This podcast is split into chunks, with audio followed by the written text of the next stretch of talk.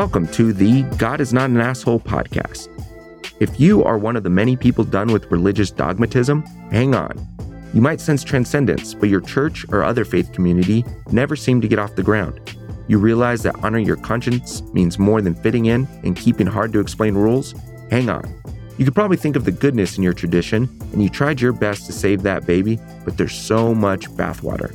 Join your hosts, David Norman Moore Jr. in California and Kerry Connelly in New Jersey, who are collaborating to bring on guests who have found life on the other side of fundamentalism. Guests with stories of how they have liberated themselves from beliefs that divide us from each other. None of our guests' narratives are identical, but we hope you'll find something in common with each of them. We invite you to experience our common bond as we all inspire even more of us to embrace the true self.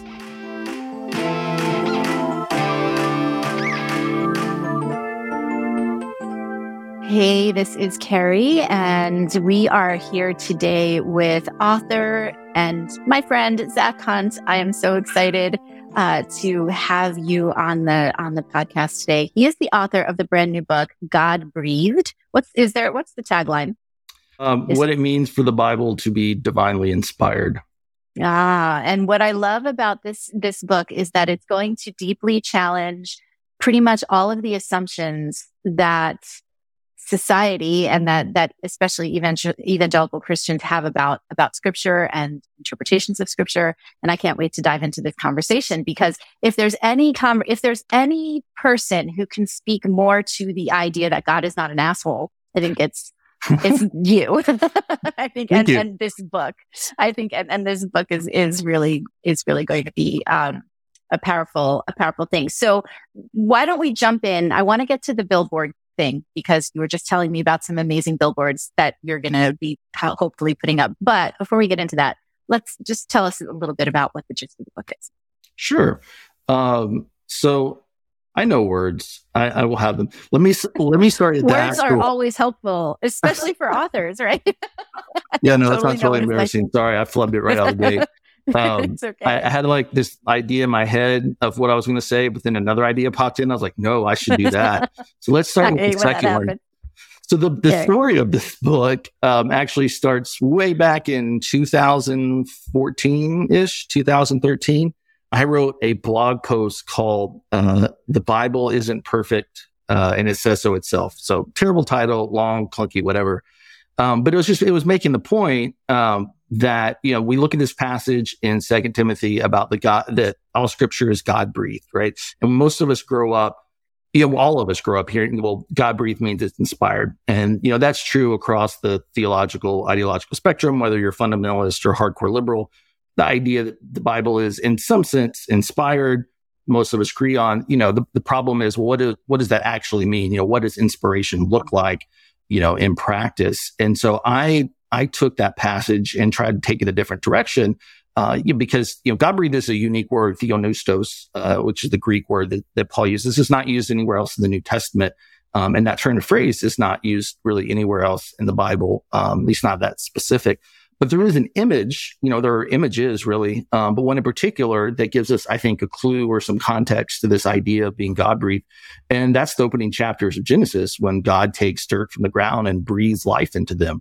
Um, mm-hmm. You know, and so when I read God breathe, I, I, hear an echo of of you and me. I mean, because we are God breathed, and we're mm-hmm. not perfect, uh, and yet we're able to still tell the story, you know, of the people of God and the story of, and proclaim, you know, the good news. And so, you know, what I hear in that is uh, some good news even of itself that God trusts us to be involved in this storytelling and to be part of this this journey um, and to be trusted with it, even though we're not mm-hmm. perfect. And so I, I delve mm-hmm. into a mm-hmm. lot of that stuff in the book, but that original post, you know, was along those lines. And a gentleman by the name of Ken Ham um, found out about it. Um, that would be Ken of the uh, Creation Museum and uh, yes. replica up there in Kentucky. He caught wind of it and wrote a post uh, about how I was, you know, a heretic and and all these other things. And it got back to my publisher, and turned out that we had a uh, a difference in theology that I don't think either one of us realized. And um, this was right up next to the publication of the book. You know, my book uh, at the time that I was working on uh, was on the cover of their fall catalog to be to be published, uh, and so we we had a parting of ways within gosh a month or so before it actually went to press. And uh, oh. yeah, so anyway, I had a friend of mine uh, who was also an author with that publishing house had a copy of that catalog and he sent it to me and um, I got it framed. And so it, it sits in my office now, you know, as, as motivation and it's sitting directly in front of me right now, about five feet away. And it, it spurred the idea that, you know, turned into this book, Godbreathed. So my plan or our hope to do at least is to, uh, to drive up to the Creation Museum and, and give Ken a copy of the book um, when I get because uh, it was really I work that. that. that got us here. But yeah, the, the idea, you know, the book is is to hopefully to do two really two things depending kind of on what end of the spectrum are. On one end, to challenge all of us, you know, to uh, take a step back and reassess some of the the, the preconception, um, the the the assumptions that we have about Scripture. Because you know, especially if you grew up in church, you know, I think most of us going to Sunday school all our lives kind of have this idea, well, I'm a biblical expert because I've talked about it every day, you know, for my entire life and, and I've read it. But, you know, the Bible is, is, was written by people who, you know, very much, um, not like us, you know, in times radically different than our own, you know, and so there's a lot of, you know, assumptions that we bring to the text and, and that's okay. I mean, we, we all do that, you know, but the problem is most of us don't acknowledge that, you know, or realize that. So I hope to challenge folks to to step back and maybe look at some of the assumptions they have about you know what the Bible is, where it came from, how it functions. And My favorite is you know when people say that Scripture is clear, right? Scripture yes. is clear. Is it really though? But is it really? yeah, exactly. And and that's the other thing is that you know it's it's not. You know, I I want to get to all of those sorts of things like these like phrases like the Bible says. Well, you know that's a meaningless statement because you know the Bible it's like saying the library says, um, you know, because the Bible is not a book. It's, it's a collection of books. You know, it's mm-hmm. like a library or, or like a, you know, I, I, think more like an anthology. It's unlike a library. It's, it's tied together. You know, it's not just random books, but, but the yeah. Bible is clear. So, you know, all those phrases I, I, hope to tackle and try to turn upside down. Yeah. Ter- yeah. So, so here's a little theological, um, pushback because I and not not that I believe in this statement, but I'm imagining what the what the pushback might get. Um, w- the kind of pushback that you might get from somebody who's trying to insist that the Bible is clear, and you know. Yeah. Um, so, for example, you said earlier that you used the example that we're not perfect, right? We are God breathed, but we are not perfect. But what might somebody, what would you just say to somebody who'd said, Oh, but we were before the quote, the fall, like that great fall, right? Like, right. so, so how do you acknowledge or respond to a question like that? Um, well, twofold, you know, I would say that, you know, one, we weren't perfect before the fall. You know, that's, mm-hmm. I mean, it's not in the Bible. Um, mm-hmm. if we're going to talk about the Bible says, you know, the Bible doesn't mm-hmm. say that anywhere. Um, the Bible calls us good, uh, and it never mm. ceases to call us good. You know, so that, that idea is not there. What, what that idea stems from is um, this Augustinian, meaning Saint uh, Augustine, idea of original sin. You know, the Adam and Eve sin, and it sort of passed genetically through the human race. Uh, mm-hmm. And you know, he's an uh, ironic character because I lean on him heavily, actually, in the book to take it in a radically different, uh, the Bible in a radically different direction, uh, because he borrows from Jesus, you know, like most theologians do. And he he says in his book uh, on Christian theology, which was written in the fifth century, um, I think off the top of my head. And he says, you know, no matter how great your exegesis is, your interpretation of scripture, you know, no, obviously paraphrasing here, but, you know, no matter how great you think that your translation or grammatical work or, or whatever is, if your interpretation of a particular verse doesn't lead you to love God neighbor, then you're wrong. Like, period. Mm-hmm. You know, and, and, that's just riffing off of Jesus with the greatest commandment when the law, uh, teachers of the law come to him and ask him what the greatest commandment is. And he says, love the Lord your God and your neighbor as yourself. But then he says, you know, everything, uh, the law and the prophets hang on these two commandments. And so what he's saying is everything in scripture and really therefore everything in the faith hangs on this call to love. And so what Augustine is doing is kind of bookending that idea and saying, well, we have to begin and end with love. You know, every, all of our interpretations have to begin with that framework that, that what this story is doing is uh, this story the people of God in the Bible is doing ultimately is trying to teach us how to love our neighbors better. And, you know, no matter what we read in the Bible, if, if, if we apply that in a way that leads us to doing something that's unloving, then, then we're wrong, no matter how clear. Mm. One of the, when you said earlier that, um, it's, it, the Bible says that we are good, right? That, mm-hmm. and I, I think what you're referring to is that, that we're told, right? That that and and what that actually means in the hebrew is is working as as it should right? That uh, that everything is working the way it should be working which means communities are working to support and to uphold and to care for each other. So it doesn't mean that everything is always awesome right. but it does mean that things are are working as they should a community a family a, a, human body a human being right we are all working the way we should which means the full spectrum of the experience but right. also feeling supported and you know so i just i think that's amazing Absolutely. what is um what's a really cool or what's one of your favorite scriptures that might be taken out of context that's actually not so clear like give us some examples of some of the stuff that you talk about in the book yeah I, I think i mean the one that there's several. Um, mm-hmm. You know, one that jumps out immediately, um, you know, would be like uh, Jeremiah 29 11. You know, I know the plans I have for you, says the Lord. You know, and that's been hijacked into this, you know, individualistic, uh, you know, roadmap for each of our lives. You know, when that's, you know, has nothing to, that's not at all what that passage is about. You know, it's God speaking uh, through the prophet to the people of God in exile, that, that God is, bringing them out of exile, just like God brought them out of slavery, just like God will bring us out of, you know, despair and ruin and death, you know, in, in the, uh, with the resurrection and then with the second coming. But then there's, you know, the, passages like women be silent in the church or slaves obey your masters or, uh, you know, going back to the Hebrew scriptures, you know, in Deuteronomy, um, you know, if your child is unruly, take them outside the camp and stone them to death.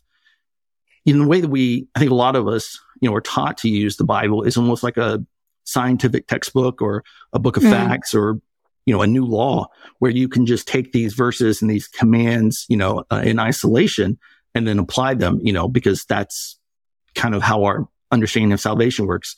Salvation is about faith alone, about how believing the right things. You believe the right things, you go to heaven. Well, to believe the right things, you need to know what they are. And that's why the Bible is there to give us this list. And so, you know, one of the things that the, you know, big thing again go back to the, the call to love with with Godbreathed is is trying to tackle these contentious difficult passages head on you know and not okay. just trying to wipe them away and say oh well, you know it's a different time or maybe it was a mistranslation or, or things like that you know what what i'm trying to do is is follow in the path of of another guy who preceded um augustine saint or, or not saint he was actually a heretic um deemed a heretic falsely several centuries later. Most people agree with that.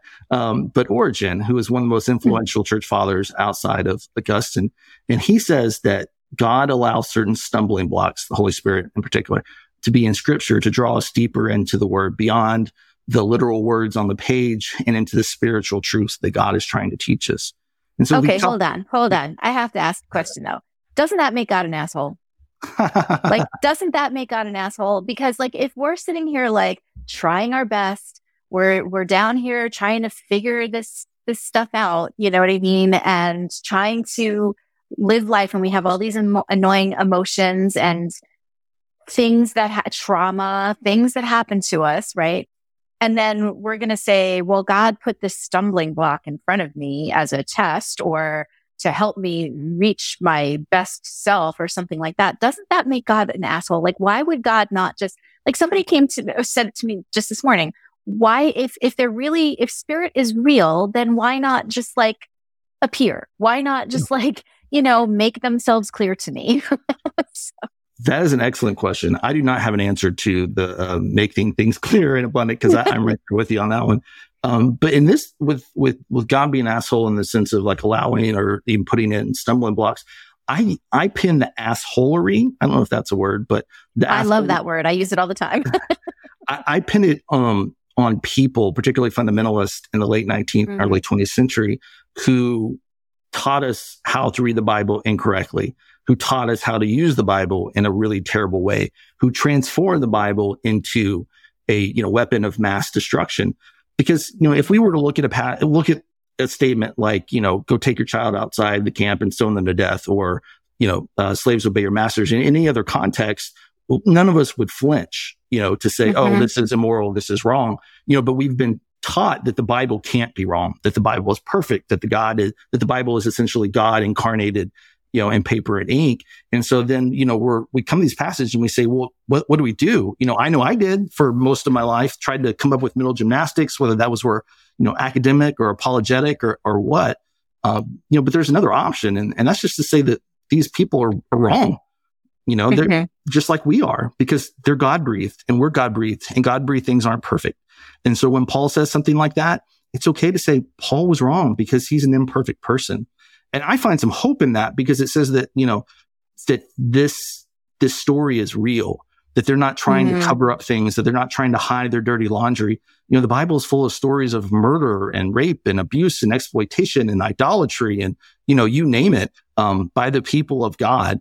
And so it, for me, there's a, there's a weird silver lining in all of that because when I look at that, I see myself. Not that I've committed murder or done any of those things, but I see a person who I see people who want to be who they are called and created to be, but fail constantly, you know? Mm-hmm. And so for me, when I, if I bring Origen and Augustine to bear on this and say that, you know what, God trusted people to tell the story of the people of God, then I can approach that work and say, you know, this is, this is the product of people because people are involved. It will always be imperfect. You know, um, okay. if God wanted a perfect Bible, God could have shown up, just like you said, you know, in person, or the Holy Spirit could have appeared in some form and, you know, dictated it or, or things. And there are people who believe that. But for me, I, I think the blame comes on, um, more on the church than God. I mean, I think God can be blamed for, you know, evil and all sorts of, you know, other things that, um, carry serious weight. But this particular one, I put the blame more at the church and how the church has taught the Bible particularly in conservative evangelical fundamentalist circles for the past century, you know, century and a half, because we've been taught that the Bible is something that it's not. Mm. So, so tell me a little bit about what you, you just mentioned something that you, if I heard you correctly, but you blame God for, for evil. Did I, did I hear you correctly? I wouldn't blame God for evil. I think that we bear that blame because okay. evil does not exist outside of our ability to incarnate it, like our mm-hmm. ability to bring it to do evil, okay. right? It's like okay. evil is not some malevolent force that just kind of hovers in the ether, floating around the mm-hmm. world, just magically appearing. You know, when you know there's a, a genocide, you know, or a, a robbery or, or, whatever, you know, whatever ex- in the extreme. I mean, there are people involved, you know, making the mm-hmm. decisions to do those things.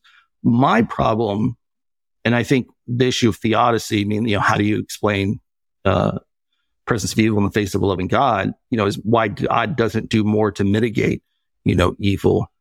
And, you know, evil is, is many things, you know, it's not just, you know, those big terrible things that we think of like Hitler. Um, there's the evil of like natural disasters, you know, but some mm-hmm. of that is our own fault. Um, but then what about the evil of genetic anomalies. You know, my wife's an OBGYN and she'll have babies that are born sometimes without skulls or without lungs or hearts or some other, you know, horrific thing that causes either the baby to not live, um, or parents to go through great pain or, or both. We could imagine a world where that never happens, you know, mm-hmm. and it wouldn't be all that different than what we have now, except better. So, you know, there's, there's the argument that we live in the best possible world. And so that is supposed to explain, you know, the situation we're in. But, you know, I think God because God creates, you know, God has an obligation to that creation to care for it and to love it. And I think that's what we see in the person of Jesus. And I think that's what we see, mm. you know, God doing in the person of Jesus is trying to answer this question of evil. But if, if God is greater than anything that we can imagine and is infinite and all these other, you know, attributes, then, um, so God needs yeah. to answer that in heaven. Why, why is there evil? So yeah, I, I seriously the answer yeah. to the question, but so there's, you know, it's bringing to mind two things, right, in me that that can that could both lead us into very different directions. So I'm trying to decide which one I want to go with. But uh, on the one hand, I want to go with like process theology and why I, I really love process theology, which maybe I'll go in that direction just so we can start off there. And then the other question I'm going to is like, I swear the next book I'm going to write is called The Psychopathic God because I want to talk about like all the times that God really shows up like a psychopath in scripture which is like, for example, the flood, right? Oh, yep. you pissed me off. So I'm just going to kill you all. But meanwhile, I sent you down these like, I'm going to tell you, thou shalt, shalt not murder, except for me. I get to murder anybody whenever I want to, right? Like, right. that's, that's really messed up, you know? But I think that that's one of the reasons that I love process theology, even though I, I don't, I haven't really, uh, I mean, I did dive into it in, in seminary, but the way that I like to describe it is that it, it is um, a theology that says that God is not necessarily all powerful, but is always present, right? And and gives us this thing called the holy lure, so that it, in any given moment we can experience God's next best option for us in in the circumstances in which we find ourselves. So even if we have embodied evil ourselves, at any given time. God is present with us. God is offering us the next best opportunity to do good, to, to make things told, right? Again. And, um, we can take that or not. And if we don't take it, if we choose something else, if we choose to embody evil again, don't worry about the dogs. It's totally cool. if we Sorry, choose to, em- Found a ball and it's totally playing fine. with himself. It's all good. It's all good. It's, this is life, man. This is life post pandemic. But, but if, if God, we, we make the, the, a choice that is not to, um, God is still going to meet us there and give us the next great, best opportunity, right? So that's why I love process theology. Do you, uh, do you identify, like, do you, how do you feel about process theology? Is that something, is that kind of where your theology lands, do you think?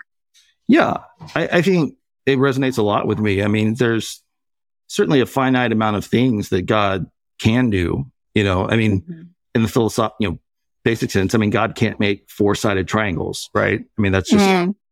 That's that's not a thing. Um, you know, so there's the logically impossible that God cannot do, and then there are the things that I would say you could say God cannot do, or I would, and I'm okay with that. I'm also okay with God. I don't know if I'm completely okay with God chooses not to do, but that's just the Okay. position that we're in. Um, but yeah, I mean, I think that you know, I've been reading a lot of Karl, or I read a biography about Karl Barth um, lately, who was just a fascinating individual um, who Right. uh, lived with his wife and mistress his entire life. So Oh, interesting. story. Um, Kitchen but table did- polyamory. yes, it did have a you know some stuff to contribute to theology. Um, but you know, his big one of his big things was that he's his theology starts with with Jesus, you know, Right. and kind of works out, uh, you know, from there. And if if you know if that's the case, then you know I see a God who has chosen, or maybe not, um, to bind God's self to creation in some sense, and that seems to limit God in certain ways. Uh, Mm. and so I I think that there are natural limits, you know, uh, like just logical things that you know don't make sense. You know, how you know can God make a rock so big that God can't move? You know, that kind of things. Mhm.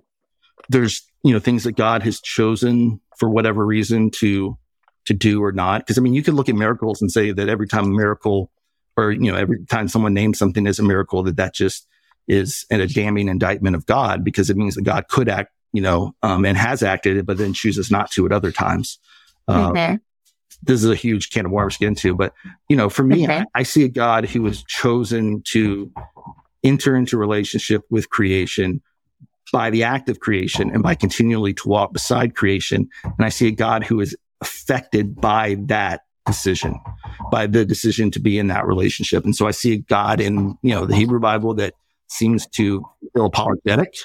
You know, I'm sorry that I created creation, you know, in Genesis, but then Mhm. you know, God also, I didn't know phrases, you know, that you see in the prophets. I made mistakes, things like that, Mm. you know, and so I, I see in the story of the Bible and its many different books, the story of a, of a dynamic, um, God who is affected in a very real way.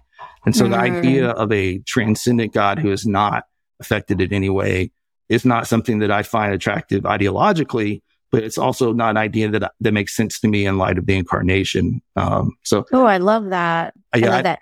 Uh, yeah, I was just saying I don't see how you can talk about an impassible God in the context of God who becomes passible in the form of Jesus. Yeah, So- that's beautiful.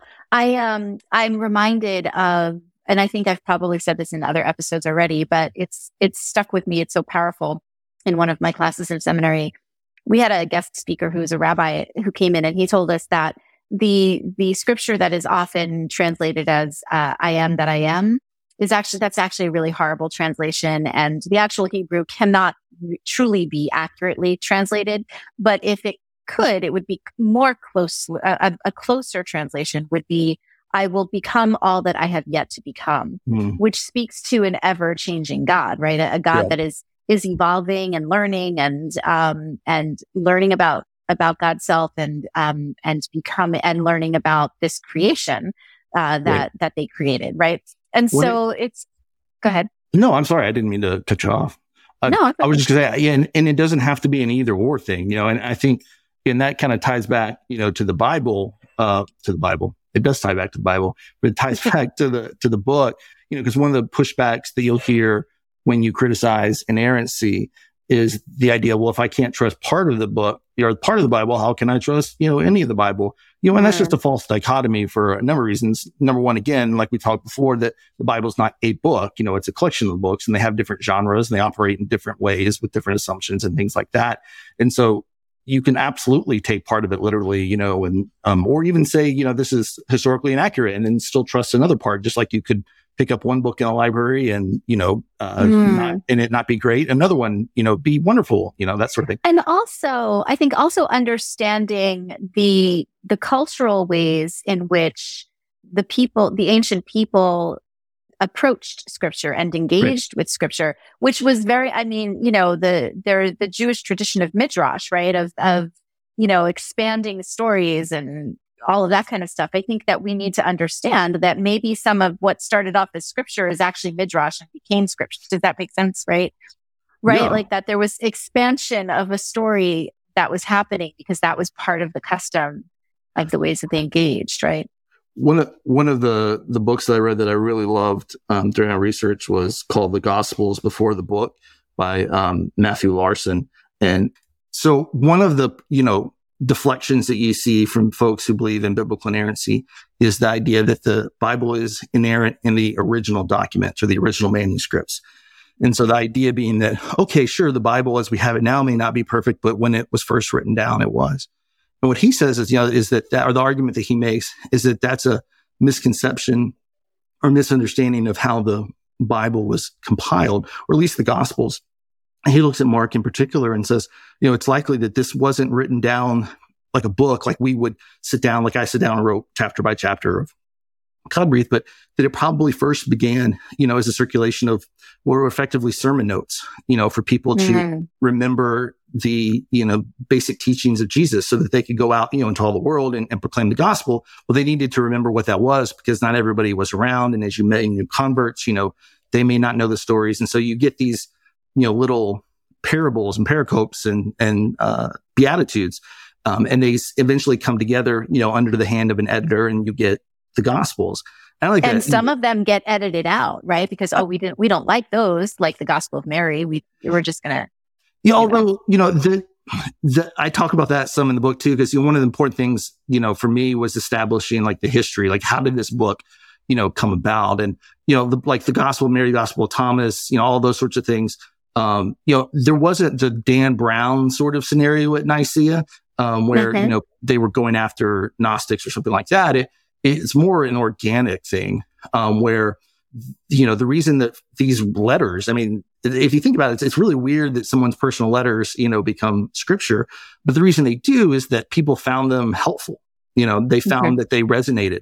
Um, it's the same thing with Old Testament, where you read um, like these great stories of the Exodus or Noah or, or, or whatever, you know, whether or not they happen historically in our sense of, of the word, the truth of those stories resonated with the people, you know, who told them because they had been in times of trial and tribulation and seen God, you know, come to their rescue. And so, um, yeah, it's, I like that image of, you know, these notes coming together, um, mm-hmm. because it, it speaks to the, organic nature of scripture, the humanness, you know, of scripture.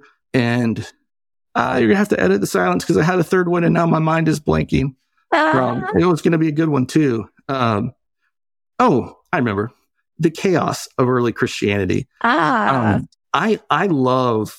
So I, I, mean, Christian history is my thing, and so I went to school for it, and I love reading all things. But the things, the thing I've been gravi- gravitating to a lot lately is that sort of mysterious period of the first like real like century. Like I'm fascinated to know what like Christian life was like for the earliest Christians, you know, that between like Acts and Nicaea, you know, like what, what is going on? Because we, you know, we have some stuff, you know, but we don't have a ton. Um, but what we do have tells us that Christianity is probably not even the right word. Christianities, You know, I mean, we've mm. got all mm. these different traditions and things going on from the get go. You know, I mean, you have people arguing. You can see this in the New Testament um, it, itself, and so yeah, I, I I like that idea of like notes and coming together and the organic, you know, ness of, of particularly the New Testament coming together because it's it's true to life today. You know, I mean, if if you and I are trying to to do like podcast or books or whatever, I mean, this is people coming at it with their different perspectives and their different thoughts and trying to understand this unknowable thing, which is God. Um, and yeah. so inevitably you're going to have different perspectives and that's a good thing. Right. I think that one of the things that I'm even, I'm just realizing this, not, I kind of knew it in a vague way, but I'm just realizing this as I'm listening to you speak, is that essentially what happened when the Bible was brought together was that it was kind of canonized. It was canonized. It was codified. It was institutionalized, right? So we talk about the institutionalized Christian church. At least I do a lot because that, I think that that's a very different experience than that mystical, mis, uh, mysterious period that you're talking about yeah. of the the early church, and who knows what was actually happening, the, the Christianities that were that were emerging, or maybe an even more accurate uh, term would be the different sects of Judaism that were emerging out of out of that, because in, in some ways that's what it was, right? Um, so so I just I just think that's really interesting, and I think the thing that uh, my natural born re- rebellious nature always wants to point to is the fact that when you canonize and institutionalize and codify certain documents, policies, whatever, you are by choice excluding others that are may have just be be just as powerful and potent and you know and important um, to the people that maybe you're trying to quiet or silence or things like that right so i always am asking that question i'm always and and so when we have this thing, this, this bound and this book that is bound and in leather and has your family name in the front of it, right? Like that is, uh, is basically a manifestation of the institutionalized church. And I think it's really important to recognize that and to understand. And not just that. the church, but one particular, because, you know, the, the Catholic canon, uh, Roman Catholic canon looks different than a lot of Protestant canons, which looks different right. than our uh, Ethiopian canon, which looks different than, you know, not Orthodox. And, and, you know, that's definitely a point that I, I drive home a lot, you know, is that even when we say the Bible, well, whose Bible, you know, like right. who, whose list of books? And, yeah, I've wondered before, you know, in, in an old blog post years ago about what Christianity would look like if, the, the Bible had never been written and the story of faith had remained like an oral tradition. Mm-hmm. You know, mm. how, I mean, maybe, you know, maybe it would be chaos, you know, but I like chaos, but, you know, it, it, it would give us more freedom, I think, and flexibility to, to tell the story because like we're talking about God, you know, whether or not God changes and things like that. And, and, you know, it's not an either or. I mean, because you can say that God's eternal nature, that God is love, never changes but that God um, is affected and changes, you know, in relationship, you know, to us, you know, as people.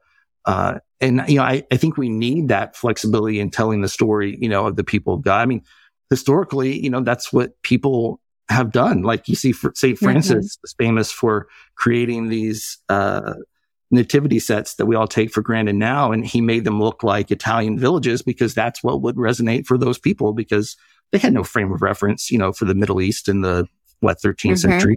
I mean, some people did, but most people didn't. Um, and so, yeah, I, if, if nothing else, you know, I hope people leave, you know, like Godbreathed with a permission slip or a sense of mm. freedom that, that they can pick this book up and, and not make it their own. I, I, don't like that language because you hit on this before, like we're part of a community. You know, this book doesn't mm-hmm. exist in a vacuum, you know, this collection, mm-hmm. whatever you call it, doesn't exist in a vacuum. You know, it, it has this long history and there's all these people uh, that are involved. Because, you know, w- once it becomes, like you said, institutionalized, then you have authority figures who are telling you, you know, this is what it means. This is what it doesn't mean. And that's where we go back to before where, you know, I think like these stumbling blocks and whether or not God, you know, like Origen says, allows them in there is more of a people problem than a God problem. Not that that completely alleviates God's responsibility, but, you know, it's, it comes down to, a, to, uh, for me at least, it comes down to how we've been taught how to use the Bible and how to read it and how to understand it you know, that doesn't solve, you know, all the problems. But, you know, if you're told by authority figures who are telling you that your salvation, your eternal destiny, whether or not you go to heaven or hell depends on whether or not you believe this or interpret this or behave, you know, this certain way, then you end up with not a gospel of grace, but a new law. Mm, yes, yes.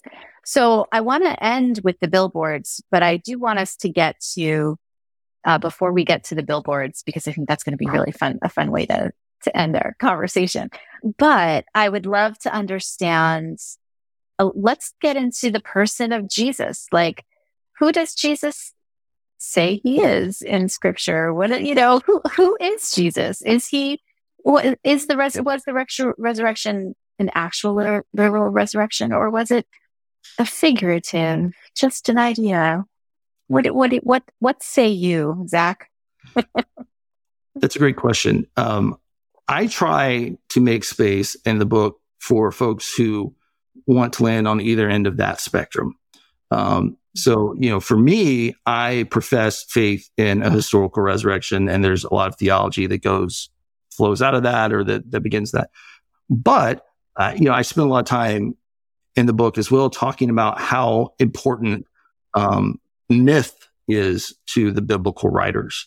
Um, because you know most of us have been conditioned again going back to the institutional and authoritarian you know sort of uh, framework that myth and truth are polar opposites that if something is myth then it's necessarily fiction and therefore untrue um, and the bible um, and myths really in general don't operate that way but we've been conditioned to think of truth as these sort of like historical objective facts um, and that's just not true. You know, so take an example. They use the book of Icarus. You know, Icarus, there was no one named Icarus. I mean, maybe someone, but there's no one who, you know, put wings on their back and literally flew too close to the sun. But the truth of that story is about hubris, you know, and arrogance. And those things are true, you know, regardless of whether or not there was historical Icarus. Um, and the Bible really taps into this. Um, the book of Revelation in particular, my first book Unraptured, I talked about this a lot. Said the power of myth is that unlike historical events that are bound by a particular time and context and people, myth transcends space and time because that story of Icarus was written 2000 years ago in Greece.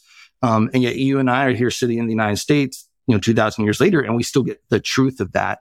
And so I think if we can begin to understand truth in that way, then it opens up the Bible to a whole lot of possibilities and the faith and the church in general into a bigger tent because there's space for people who are like, no, you know, I need to affirm a historical you know, Jesus walking on the water. I need to believe that. Or there's folks that say, you know, that's not physically possible, but I love the image of a God who conquers the chaos, right? Because that's what you see Jesus doing when he walks over the chaotic waters and calms the seas. It's this echo of, of God hovering over the chaotic waters in Genesis and ordering creation.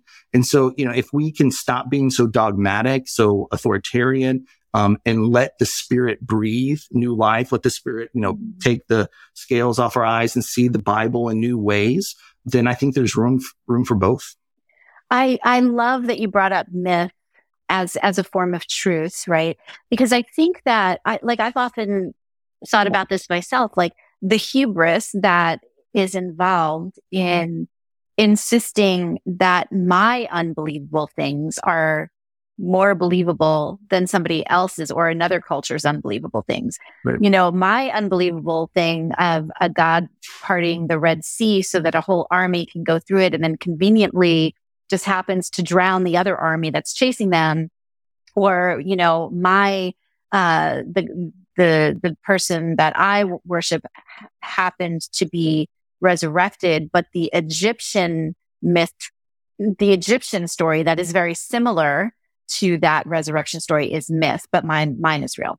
Right? right. The hubris that's involved in that kind of like approach to, to stories in general, I think is something that we need to examine in each of us, in each of ourselves, right? So that we can really extract the capital T truth that you're talking about that's in right. any kind of narrative and myth and story that we can think about. Exactly. I, you know, the bedrock of my faith, I think is, is, or if I had to find, we are talking before about verses that were out of context. One that I love that is in context is, is Matthew 25. And for me, it, it shapes my faith in foundational ways, you know, because, and this is just me ripping off Tony Campolo, but you know, you, you have this one instance in the entire gospel is really the entire New Testament or the Bible in general where Jesus explains exactly what he's going to do on it on I almost said Independence Day. And I guess in a way that's not wrong. Um, but on Judgment Day. And it's not, you know, um, standing there at the pearly gates with a list of doctrines like, did you affirm the Trinity? Did you believe in the virgin birth? So on. and So on. I was hungry. Did you feed me? I was thirsty. Did you give me something to drink? And the people there, you know, aren't even professing Christians necessarily. And so you know, it seems to me in my reading of the gospels and the life of Jesus is that Jesus is more concerned with how about what we at least try to, to do to that, that we are trying to create this loving community, that we are trying to love God with all our heart, soul, and mind and our neighbor and our, as ourselves. And how we get there particularly just intellectually in our own minds, doesn't seem to be that important to Jesus as long as mm-hmm. what we're thinking gets us there. Right. And so it's Jesus isn't standing again at the pearly gate saying, well, I know you loved your neighbor and you fed the hungry and you treated the least of these like they were me, but you thought the resurrection was an abstract concept, you know, or a myth, um, when it was really a fact or vice versa, where you thought it was a fact, but clearly this was a myth. Um, Jesus doesn't seem to be as concerned about those things as we are. And again, mm. I think a lot of it ties back to the fundamentalist takeover, you know, of Christianity, particularly in late mm. 19th, early 20th century that teaches us that, that no, you know, we're, you know, Darwin showed up and now he's trying to tell us how to do things, but we really know that, the, you know, the facts and I get all that history stuff in the book. But yeah, I mean, I think, you know, Jesus isn't as concerned with some of the things that, that seem of eternal consequence to us. Mm, yeah. Love that. So you, before we hit the record button, you were telling us about some, we, we were talking about some billboards that you might be uh, putting up in, in your local area, I think. So I would love for you to, because they just sound so fun. I would love to tell us a little bit about those billboards. And also, I, I want to know the stories behind them, not just the billboard, but what they say and why you're saying it, what, where, what, what your context and your backup how you're backing up your story there. sure. Um, one of the what's a good word disappointing things about publishing in the year of our Lord 2023 is that uh, as an author, marketing is basically all on you. Um, unless mm-hmm. you already have, you know, like a large established platform, you know, publishers in general don't want to take the risk of, you know, investing much money because most books, you know, don't earn back their their contracts, let alone you know hit a bestsellers list. So folks like me, uh, who are small time authors, you know, have to. Uh, well, I mean, my publisher is great. I love them and and they're helpful, but you know, I have to think outside the box, you know, to try to break through the noise of you know a dozen other books coming out the same day that mine does.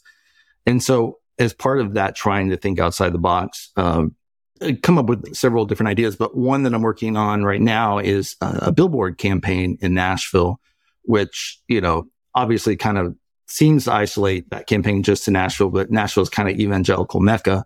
And they, uh, and what happens here, you know, can echo maybe not through eternity, but at least, you know, through, uh, the broader, um, church world in the United States. So anyway, um, I I wanted to do something that's not just the, hey, here's my book and it comes out, you know, on May 9th, but something that, you know, would be eye catching and a conversation starter.